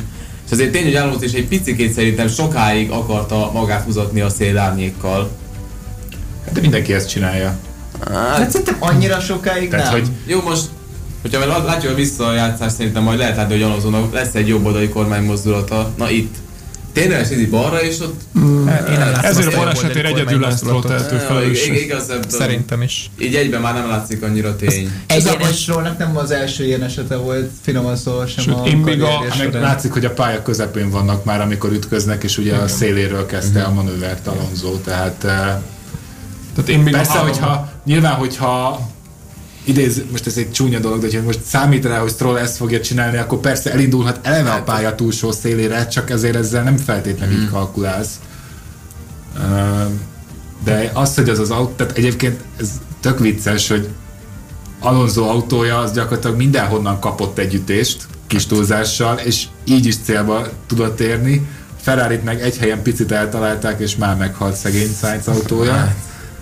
Jó, tudom, teljesen más a kettő, meg nem összehasonlítható, de ez, a, ez az Alpin, hogy miből épült, azért az a többi csapat példát vehet. Francia alapanyagokból. Hát a francia autók valami masszívak, hogyha ilyen ütközésről van szó, mert azt hiszem a BTCC. Citroen is mindennek ellenállt. Ugyanezt akartam mondani, hogy azok valami tényleg ilyen acélból készültek, vagy a fele tudja milyen anyagból, de, de Mind a biztos, mellett, nem földi volt. Mind a mellett, hogy a Fette megérdemelte a napversenyző díjat, ezt hogy nem kapta Alonso? Emellett, hogy ezt a, ezt a nem is tudom mennyi maradt abból az autó, behozta a pontszerző helyen, és ezek után elveszik tőle, mert lepottya róla a tükör. És ha nem potja le róla a tükör, akkor meg lenne pontszerző helye. Nem hiszem, hogy ezen volt amúgy. Nem, ha pont, hogy fennmarad, Hát, akkor akkor is nem. megbüntetik. De akkor nem, volna, nem, le, volt, nem lett volna miért ö, óvást nyújtani ellene. Amelyet egyébként a, lej- a Hát, lejárási határidő de- után nyújtott be a ház esetleg. Igen, most megkövettem. De most persze. az, hogy mikor nyújtja be, az egy dolog, nyilván van rá egy precedens, és akkor ugye a jogban tudjuk, hogy a határidő az határidő, de hogy egyébként most nem, tényleg ez kicsit az ördög ügyvédje beszélt belőlem. Hányszor intették már ki Magnussen-t lógószárny miatt, ami úgy érezte, hogy nem veszélyeztet senkit, és egyébként tényleg nem ment stabilan át, sőt, Perez és Russell sérült szárnyal ment végig az egész futamon. Jó, az ebből származó frusztrációjuk az jogos, hogy akkor... Tehát, hogy azt megértem, hogy valószínűleg, tehát, hogy valószínűleg én is megóvtam volna, én még egyébként, akkor már, ha már óvunk, akkor egy, tehát ha már lúd legyen kövér, akkor már mind a hármat megóvhatták volna. Most, hogy ebből hogy sikerült kettőt kiválasztani, azt nem tudom. Hát egyébként a- már az is érdekes, hogy miért Perezt, aki 40 másodperc volt ö, izé kitől Magnussen-től, miközben Russell meg ugye a leggyorsabb körös kísérlete miatt meg csak úgy tízet, tehát akkor melyik a Russell kellett volna megóvni, mint Perezt? Jó, de kivel vannak küzdelemben a konstruktőriben? Hát nem a mercedes Hát nem is Miért a Red Red Bull-nal. Hát de az Alpinnal mindenképpen. Tehát, hogy igazából semmi log... alapvetően a logika hiányzott abból, hogy most akkor mire óvnak, vagy, vagy, erre, el, vagy lehet, hogy csak két autóra volt pénzük megóvni, mert ugye ennek van egy letéti díja, amit le kell rakni ilyenkor. Ami, ami nem kicsi összeg, ugye? Igen, nem kicsi összeg, és hogyha elutasítják az óvást, akkor buktad a pénzt, de Szóval ezt a részét nem értem, azt meg pláne nem értem, hogyha 30 kör nem volt elég kiinteni Alonzot, hogy jöjjön ki megcsinálni az Igen, tehát autóját, akkor az, hogy a- akkor utólag ez egy picit már adunk a szarnak egy Igen, pofont. egyébként az Tehát, hogy így- FIA itt is soros, tehát hogy konkrétan be se lengették Alonzónak Hát a igen, fekete. igen. Hát a az csetnek miatt aranyságos eloldt a versenyigazgató, vagy nem tudom, és, És utána a leítés után is, tehát hogy a konkrétan inkább a a szövetségnek a Hát csak ez, a, igen, ez, az, ez az utólag utána nyúlás, ez egyébként megint kinyírja az egészet, mert persze, ha akkor se szerez pontot valószínűleg Alonso, hogyha a futam közben ki kell jönnie még egyszer. De akkor legalább elmondhatjuk, hogy valamilyen szinten egyrészt jogos, másrészt akkor, akkor az Alpira lehet mondani, hogy hát miért nem csinálták meg rendesen. Már a valószínűleg azért, mert nem volt már rajta mit, tehát ez olyan volt, mint a- az ilyen több évtizedes Trabant, ami még valahogy gurul. Nem Ugye- is sokára, hogy gurult. Hát ugye egy kis magyarázat még, ugye Magnussen ugye háromszor intették ki, és mind a háromszor Eduardo Fejtász volt a versenyigazgató, akinek ugye a hatáskör előtt eldönteni, hogy kit int ki és kit nem. Ugye Montreal, Szingapur, illetve melyik volt a harmadik helyszín, ahol kiintették Kevin Magnussen? Hát Ma- Magyarod volt, nem? Ma- Magyarod volt azt hiszem szerintem is Magyarország Igen, volt. igen, akkor e, e három alkalomnál Freitas volt a versenyigazgatói székben, míg most Freitas már nem fog rendelkezésre állni, és Nisviti hűlt vissza, aki szerintem, hogy az egész futamot így vagy átjetlegezte, vagy valami, de, de azt hogy négy autót nem tudott kiinteni, ilyen szempontból hát ez ennyi szóval is érdekes. És, és ebben megint az ütközik ki, hogy az FIA-nak van kettő különböző versenyigazgatója, akik már megint annyira különböző elv alapján hoznak döntést, hogy az egyszerűen égbe kiáltó. Már visszasírják Mázit konkrétan. Hát, vagy inkább az egy versenyigazgató rendszerét, és már az is gondolat amúgy Az. FIA elgondolkodott azon, hogy ezt a cserélgetést ezt ö, Hát, megszüntetik. sőt, be is fejezték, mert ugye most már csak egy Hát verseny. most Hát, arra igen, de hát hogy várj. jövőben ezt nem csinálják. Hát várj, figyelj, Besztulenberg azt hiszem háromra is akarta ezt növelni, az a legjobb az egész. Hát igen. Zalán szerintem Ennyi erővel akkor minden futamra lehetne egy ilyen helyi meg versenyigazgatót nevezni. is az idéből, az biztos. Amúgy akkor már miért nem az van, mint az, izé, hogy minden futamra jön egy helyi versenyigazgató, azt akkor majd a, lehet, hogy lesz egy olyan Szaudarábia igazgató, aki még Forma 1 nem látott életében, csak kifizette. És akkor majd ítélkezzen, vagy én nem tudom, de egyébként még maradva, ha már mondod ezt a kintést, amúgy én nem intettem volna ki egyiket se.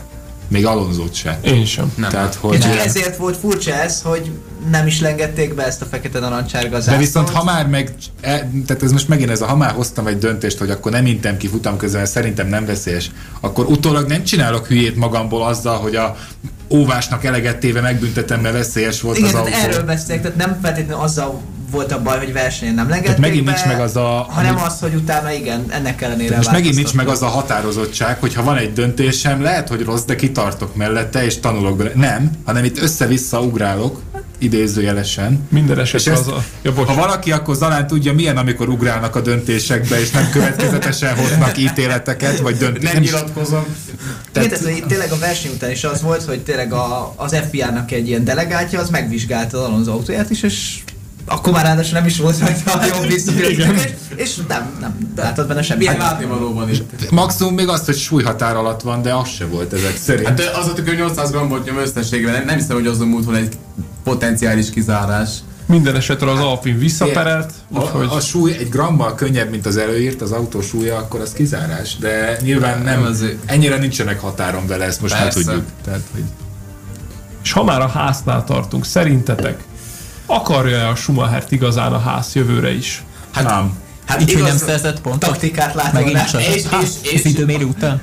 és ugye amellett, hogy Gene Haas lenyilatkozta, hogy Schumernek nem, nem az volt a baja, hogy törmelék meg, hogy rossz taktika, nem, csak az ő hibája volt, hogy nem szerzett pontot. Vagyis ebből én már csak azt tudom leszűrni, hogy Schumer nem lesz a mezőny tagja, mondjuk kérdés, akkor kéne helyrevős Joey Nazi, aki megint egy szabadezés alatt itt oda meg a falba azt a szerencsétlen házfá Néhány elnézést kérek. Tehát ahogy a Magnussen végig tudták csinálni az egy kiállást, ugye a Schumacherről is végig tudták volna, és akkor dupla pontszerzés, vagy a körül végez a ház. Igen, meg egyébként, hogyha az Szerintem. egész versenyt pont, pont figyeltem azért Schumernek a Magnussenhez viszonyított tempóját, és Schumernek jobb volt a verseny Igen, a egészen addig még ki nem Az a baj, szegény Schumachernek azzal lesz a legnagyobb baja évvégén, meg ugye az egészet nézve, hogy amikor jó volt ez az autó évelején, ugye akkor sorra törte magát sokszor, és nem hozta a pontokat. Azóta megbízhatóbban, megbízhatóbban teljesít. Esetek nagy részében gyorsabb is, mint Magnussen, csak ezt egyrészt pontokban nem fog látszani, másrészt az elrontott taktika miatt tovább nyílik az olló köztük, miközben most már ugye nincs teljesítménybeli különbség, de ha ránézel évvégén, akkor majd azt látod, hogy ugye Schumacher nem maxolta ki a pontjainak számát, kicsit sem. És egyébként Magnussen sem feltétlenül, de ugye, hogy Igen. ég és föld lesz a különbség. És, És, és ugye amiben az egész mókás, ezt nem, ezt finoman szóval sem csak maguknak köszönhetik. És az a baj, nekem az tényleg az a problémám, meg ahogy korábban is beszéltünk, hogy a, a ház nem igazán néz magába, gondolva itt akár Günther Steinerre, akár Gene Haasra, hogy, hogy bizony sokszor nem a pilótákon múlik egy esetleges pontszerzés. Hmm. Hát de egyébként az is sokat eh, elárul most úgy az egész háznak a hozzáállásáról, hogy azt a Magnussen hívták vissza, akit Grosannal együtt pataroltak ki innen, ugye, mert hogy már elegük És volt egyébként túl későn teszem hozzá, tehát már így is többet voltak ott, mint kellene. Hát de igen, csak egyébként most akkor nem vagyok benne biztos, hogy a probléma eddig is Magnussen volt, ha most őt egyrészt visszahívták, másrészt most akkor persze ez azért lehet jó, mert a rutinja miatt igazából bárkit ültethetsz mellé fiatal versenyzőt, ha találsz olyat, aki ügyes és gyors. Aztán lehet, hogy Schumacher sorsára jutna az is, mert, mert ez, ez, ez, a, ez a csapat jelen pillanatban nem sok pilótának építi a karrierjét, inkább lebontja, meg így amortizálja, mert ugye Grozsánnak is azért ahhoz, az- azt hittük, hogy majd itt előrelép, vagy fejlődik, aztán ehhez képest csak lefelé indult el. Hm. Úgyhogy, uh, úgyhogy ilyen szempontból ez a, ez, a, ez, a, ez a ház most nem annyira um, építi ezt a dolgot. Sargent, ha Williams-nél szerintem jobban járt, fog járni. Hát erről lenne egy kis ellenvéleményem, mert hogy Logan Sargent az tény, hogy nem megy rossz F2-es szezon, de én nekem van egy kis fészem, hogy őt viszont túl korán hozzák fel, mert annyira kiegyensúlyozott azért nem volt a, te- a teljesítménye. Csak hogy ugye az a baj sargent hogy most vagy soha, és neki most a most ott kellett válassza. És Ugye- amerikai. és nem, nem is biztos, hogy ráadásul, hogy jöhet jövőre a Forma 1 mivel nincsenek a szuper licensz pontja je- jelenleg, és egy nagyon rossz Abu Dhabi F2-es hétvégével, amit egyébként nem tudom miért kettő és fél hónappal az utolsó előtti Forma 2-es hétvégé után kell megrendezni, de ez most mindegy. Szóval, ott még nagyon rosszul szerepel, akár még az is lehet, hogy lemarad a 23-as ülésről. Ugye az első hatba kéne végezni minden igaz az F2-es bajnokságban, Így és jelenleg a negyedik helyen áll talán? Igen, igen, bár az utóbbi verseny nem sikerültek túlságosan jól, szóval szóval a tendenciát látva azért lehet félni valója, de, de, reméljük, hogy nem lesz ilyes, semmi ilyesmi. De azért ilyet is ritkán látni, hogy valakinek kvázi úgy jelenték be a szerződését, Hát hogy... figyelj, hogy, hogy mond, mond, bocsánat. Ja, igaz, Tehát hiányzik Latifi, vagy hiányozni fog Latifi. Hát igazából, hogy, hogy a Piastri szerződéstetése balhia nincs idén, akkor ez a leg, legviccesebb szerződtetés a 22-es szezonban, de hát így volt egy elég erős rivális. Inkább csak sokat elárul arra, hogy mennyire tudják komolyan venni ezt a superlicensz dolgot, abból kiindulva, hogy ugye egyrészt tudjuk, hogy ma is mennyi nagy pilóta volt, aki amúgy nem vehetett volna részt Forma 1-es hétvégén, ha akkor él ez a superlicensz rendszer, lásd Verstappen. Uh, úgyhogy uh, a másik, hogy ugye amikor volt uh, azt hiszem Alex Palu kapcsán volt az a vita, hogy... uh, vagy he, de, bocs, Herta, Colton Herta, csapattársa, Colton Herta, jó, ennyire nem követem az indikárt. Szóval, hogy uh, ugye Herta esetleges F1-be átszerződése kapcsán, hogy ugye ő is uh, amúgy sokkal kompetensebb, mint egy-két itt szereplő pilóta, aki most van a Forma 1-ben, nem akarom nevesíteni őket, úgyis tudjuk, kiről beszélünk. Uh, mégis uh, jó, végül is ugye elvetették, mert ebből nem lett semmi ebből a szerződtetésből, és hogyha most két éven, két éven belül nem jön át, akkor nem is lesz. De mégis nála kérdés volt az, hogy átjöhet-e, mint indikár bajnok, Igen, ott inkább nem, az, nem, igen, bajnok. És, és a közelében volt a bajnoki címnek, ezt hegyez, a, a Pálu az, aki bajnok lett, Herta nem igazán volt ennek a közelében, mert az oválpálya nem az ő erőssége, és ezért ne, nehezen tud így a bajnoki címért menni, úgyhogy csak fél, fél kalóriás. Hát, de ettől függetlenül az Latifi helyet elfogadnád, nem? Hát Latifi helyett igen, de most de, de, de most az, az igazság az, Jó, hát kevés volt az olyan, mint Montoya, hogy átjött, azt egyből Hát vagy helyre Villeneuve, rakta. igen. Vagy Villeneuve.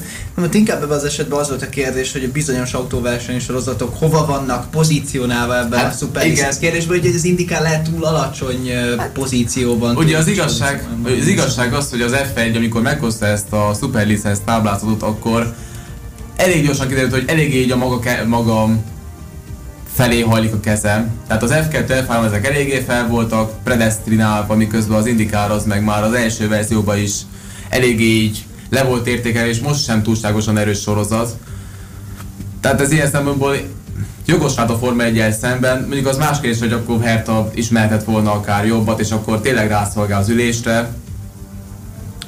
Ugye azért mégis egy Marcus Ericsson is megverte az idei Indikárban, szóval De én például azt se értem, hogy egyébként most ez tényleg nem rosszból, de technikai sportról beszélünk. Tehát a bajnoki helyezés az egy dolog.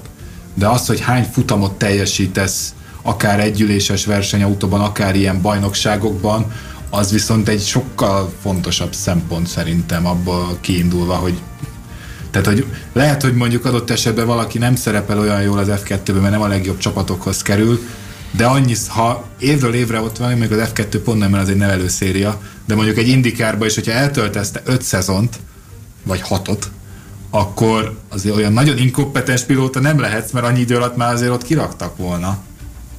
Csak lehet, hogy mondjuk nem az élcsapatnál, vagy nem a Ganassi, vagy a Penske. Penske, a, más, a két nagy csapat, hanem mondjuk valami sereghajtó, vagy Alonso McLarenje.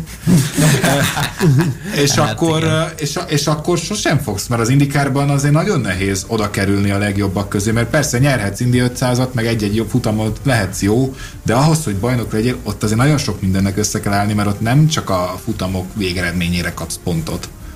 És adott esetben, mint Hertánál is évek óta ott van, nyert is már futamokat, de ez mégsem jogosítja fel arra, miközben, hogyha eltöltesz két jó szezont az F2-be, akkor meg, vagy hát ott pont, majd hogy mondjuk megnyered a más, másodjára megnyered, elsőre mondjuk második vagy, csak mondtam valamit, akkor, akkor meg már mondjuk Bőven. nagyjából meg is vagy. Aztán- Miközben lehet, hogy pont ugyanannyi rutinod van, mint Verstappennek, amikor föllépett, aki ugye egy szezon teljesített így egy gyűléses sorozatban a gokart után. Sőt, az F2-es bajnokok közül igazán kevesen tudtak F1-es bajnokok is lenni. Rosberg, Hamilton, ez kettő. Sőt, akkor még GP2 volt. Sőt, Hát még akkor még a GP2 GP2 GP2-vel is számolva volt. gondoltam én is, igen. Jó, bocsánat. De- Jó, Forma Igen. 2 GP2 nyilvánvalóan. Jó, igen, de azért mégiscsak ki- kijött abból a szériában egy Leclerc és Russell is, akik azért még sem nyerhetnek bajnoki Jó, nekik még előttük van.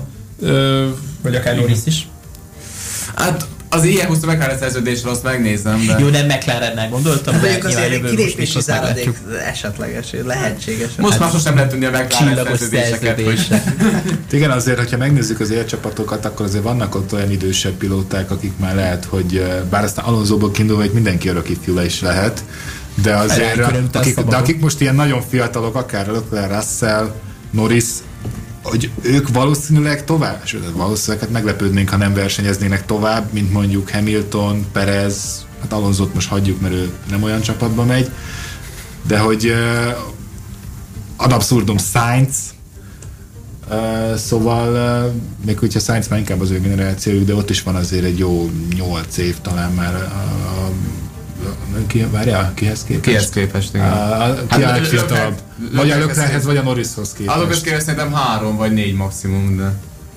115-ben jött a Forma 1-ben, miközben Leclerc Norris 18-19-ben. Igen, de Sainz már idősebb volt akkor. Hát, Tehát Alonso lehet olyan lesz, mint az a japán ö, úri ember, akinek most nem jut eszembe a neve, de labdarúgó, és azt hiszem most hagyta abba a profi pályafutását 55 évesen.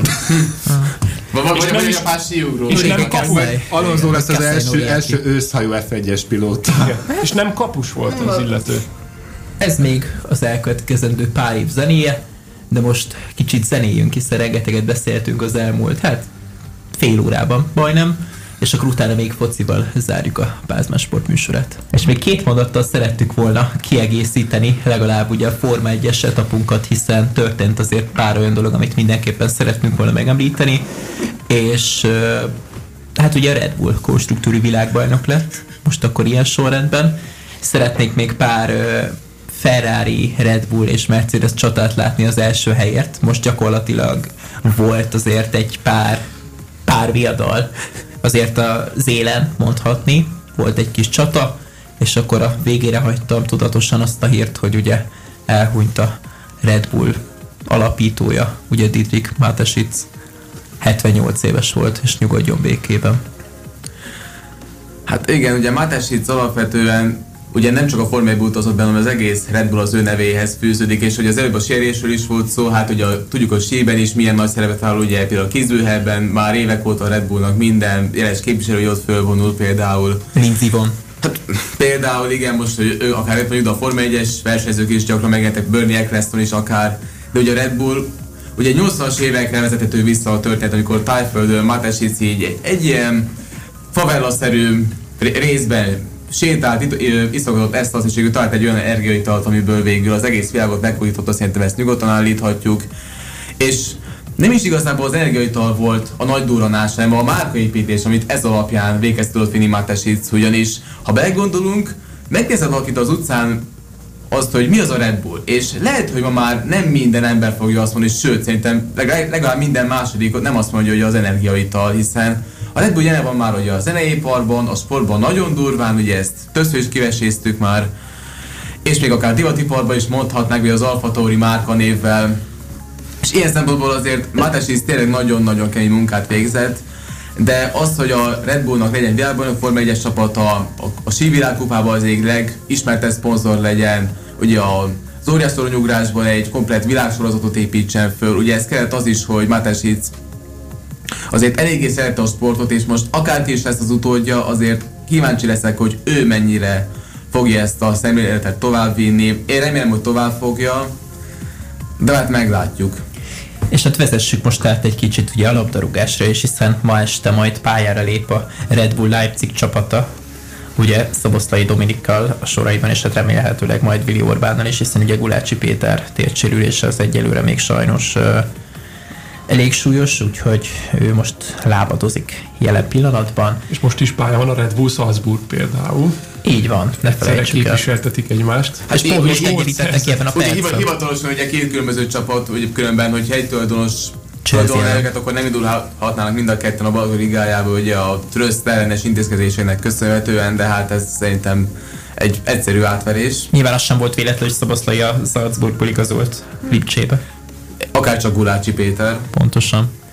De most ennyit a magyar focistákról, ugye egy-egyre áll az Salzburg Chelsea mérkőzés, a másik meccs, ami jelen pillanatban is zajlik a bajnokok ligája csoportkörében, ugye Sevilla, Köberham 0-0. És hát múlt héten még kicsit kitérve a Magyar Kupa fordulóra, azért ne felejtsük el, hogy Iváncsán zajlottak ám az események még szerda délután, és milyen jó érzékel ki is látogattam ám erre, ebbe, a bizonyos MB3-as létesítménybe, illetve egészen konkrétan a kerítésen kívülről néztem a találkozót, hiszen ugye Iváncsa Fradi mérkőzést rendeztek a Magyar Kupa legjobb 32 közötti fordulójában, és óriási meglepetésre hosszabbításban győzött az Iváncsai csapat mindössze 2800-2900 lelket számláló község, most nem is falu divat mondani, most a sok Nagyon Ugye ezt akartam mondani egyébként, hogy, hogy most már biszámít nagyvárosra, meg kis falunak, szóval ilyen szempontból Hát labdarúgás szintjén egy kis csapat, egy nagyon-nagyon kis csapat, ahol ugye tudjuk, hogy másnap reggel hatra ment melóba Fehérvárra a kulcsjátékosuk. Igen, Tehát, akivel ugye említsük meg, ugye már ott helyben csinált is egy interjút, plusz egy képet, amit aztán az egész online sportsajtó le is nyújtanak.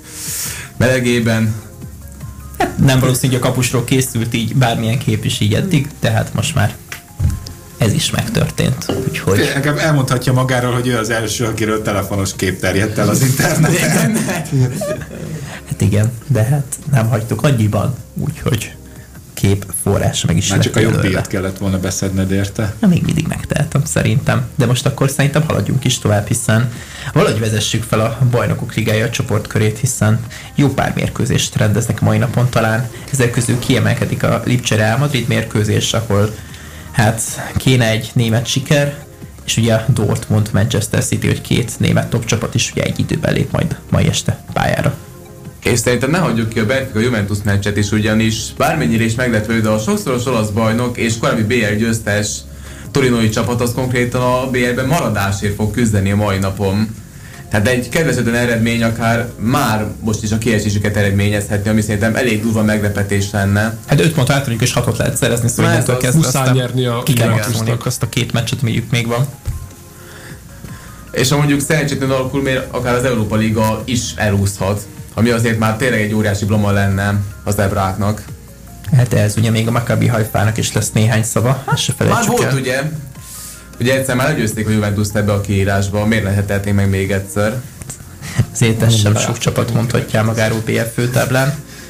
És hát még ugye az FC Barcelonának is nagyon-nagyon kemény menete lesz majd a holnapi napon, ugye a Bayern München ellen játszanak majd a Camp Nou-ban. A Barcelona legalább tényleg egy ilyen halálcsoportban van most azért, mert hogy olyan legalábbis abban a kiindulva, hogy ott ugye a három, most a Halálcímű. hagyjuk, de hogy ugye a, a, a három, tehát azért most a Bayern-től meg az Intertől egyébként nem lenne szégyen kikapni, Hát csak ugye tudva hogy se a Bayern, sem az Inter nem remek el a hazai pontvadászatában, ugye kicsit már más a kontextus, mikor a Barcelona egészen jól teljesített ez idáig, önmagához képest.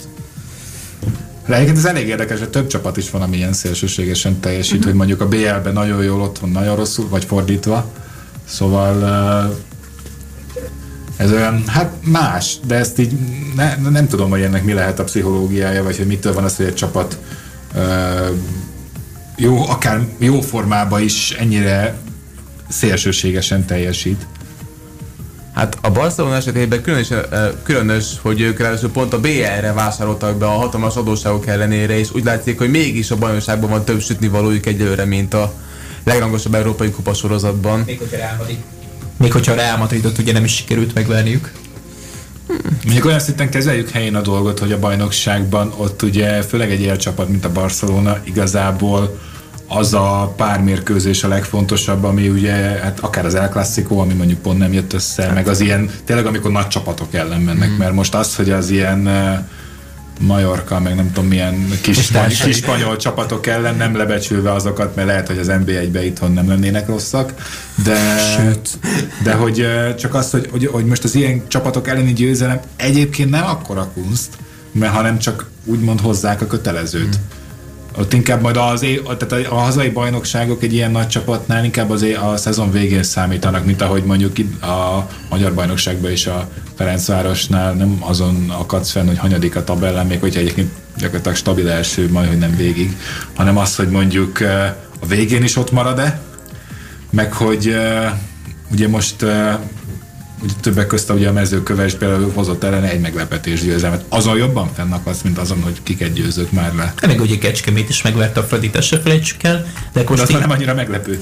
Hát, bármilyen is fura, nem annyira meglepő, tényleg. de visszatérve az Iváncsa egy csodára, ez az Iváncsa, ez két évvel ezelőtt megverte a Kecskemétet, amikor gyakorlatilag megnyerték az MB3-os ö, tabellát, de ugye nyilván létesítmény problémák miatt, meg hát anyagi gondok miatt ugye nem és, és mit a Isten, MB2-t. pont a Kecskemét jutott fel akkor az Igen. NB3-ból, És akik ma már NB1-be. szintén Ferencváros verő csapattá avanzsáltak. Hmm, összeér, ami, vagy össze nő, ami Össze- összetartozik. Igen. Már csak az a kérdés, hogy a Monaco lesz a Ferencváros verőcsapat ugye a Európa Ligában. Mit tippeltek? Most Robi, véleményet kérdezem. Hát, én, én már semmit abban biztos vagyok.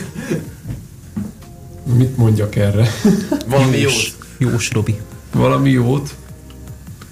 Igen.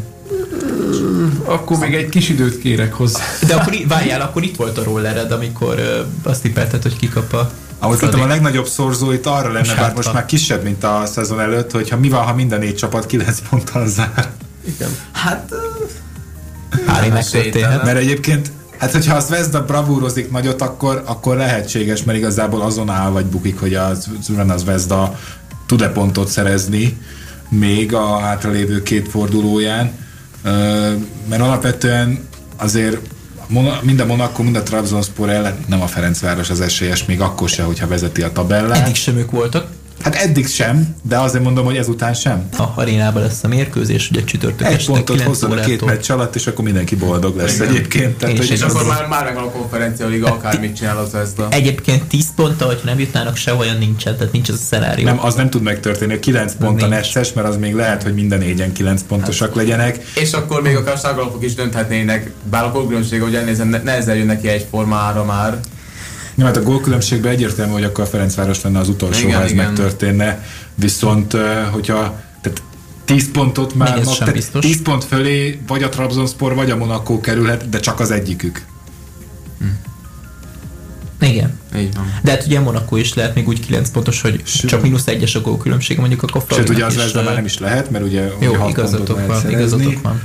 Legrosszabb Nem, elvileg lehetne, egyébként, egyébként rosszul mondtam az előbb, elvileg lehetne, ugye a Trabzonspor és a Monaco is még 12 pontos. Persze. De hogyha az egyikkel már csak egy döntetlent játszana a Ferencváros, akkor ugye kapásból ott tartunk, hogy akkor két 10 pontos van. De Fradi még mindig lehet 15 pontos, és ne felejtsük el, hogy a magyar foci jövője kapcsán nagyon-nagyon fontos ez a hátralévő két mérkőzés is, hiszen újabb UEFA konferenciás pontokat lehet ezekkel is szerezni, ami azt jelenteni, hogy ha hát nyilván álmodozunk meg minden, és ugye most Csercseszov azt mondta múlt héten a sportfórumon, hogy ha már a magyar kupát nem nyerték meg, akkor egy kupát szeretnének nyerni, ezt fogadták meg a szezon elején, és így a bajnokság mellett szeretnék megnyerni az Európa Ligát. Hát, Budapesten. hogyha mondjuk igen, Budapesten lesz ugye az Európa hát sorozat döntője, de szurkolói, szurkolói oldal meg lenne, hogyha a Ferencváros Hát játszana az Európa Liga döntőt, tehát hogy ott, ott nem lennék a Ferencváros ellenfele egy Európa Liga döntőn, az biztos. a szurkolók helyébe se lennél feltételezem, hiszen páran a Fradi ultrák közül kitiltásra kerültek most öt évre a Milyen meglepő. Az az ő bajuk, én attól még szívesen ott lennék egy eldöntőn, ahol a Fradi játszik. szurkolóként vagy sajtósként. Bárhogy. Önkéntesként is. Vagy Na jó, van, Ez is egy azért Nem a, a mindenek van. nem a hajamat azért megőrizném, nem, nem, nem, nem, nem szekusként nem. Zárásként tippelj egy eredményt, és akkor elbúcsúzunk a kedves hallgatóktól mára. A Monaco három meccses nyeretlenségi sorozatban van.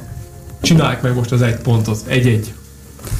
Akkor a 10 pont meg lesz, és a tavaszi folytatás meg lesz. Köszönöm szépen, srácok, hogy mai napon is velünk tartottatok, illetve a kedves hallgatóknak is a kitüntető figyelmet. Este 8 óra van, mindenkinek szép estét és jó szurkolást kívánok a mérkőzésekhez. Luther Márkot, Szent Imre Kristófot, Horváth Ádámot, Szelecki Rubertet, Gácsi Zalánt és Szepesi Bertoldot, illetve Petrov Ivánt hallottátok az elmúlt két órában. Jövő héten folytatjuk a Pázban sporttal, ugyanúgy kedden, este 8 ó, este 6 órától. A tartalmainkat természetesen visszanézhetitek YouTube csatornánkon, Spotify-on minden adást visszahallgathattok, és a Pázmán Sportriportert is javasoljuk követésre, és mostantól kezdve a Facebook oldalunk is pörögni fog, és Zalánnak köszönhetően YouTube csatornára is készülnek majd a videók. Hát csak győznem csinálni őket. Így van, rajtunk nem fog múlni. Sziasztok!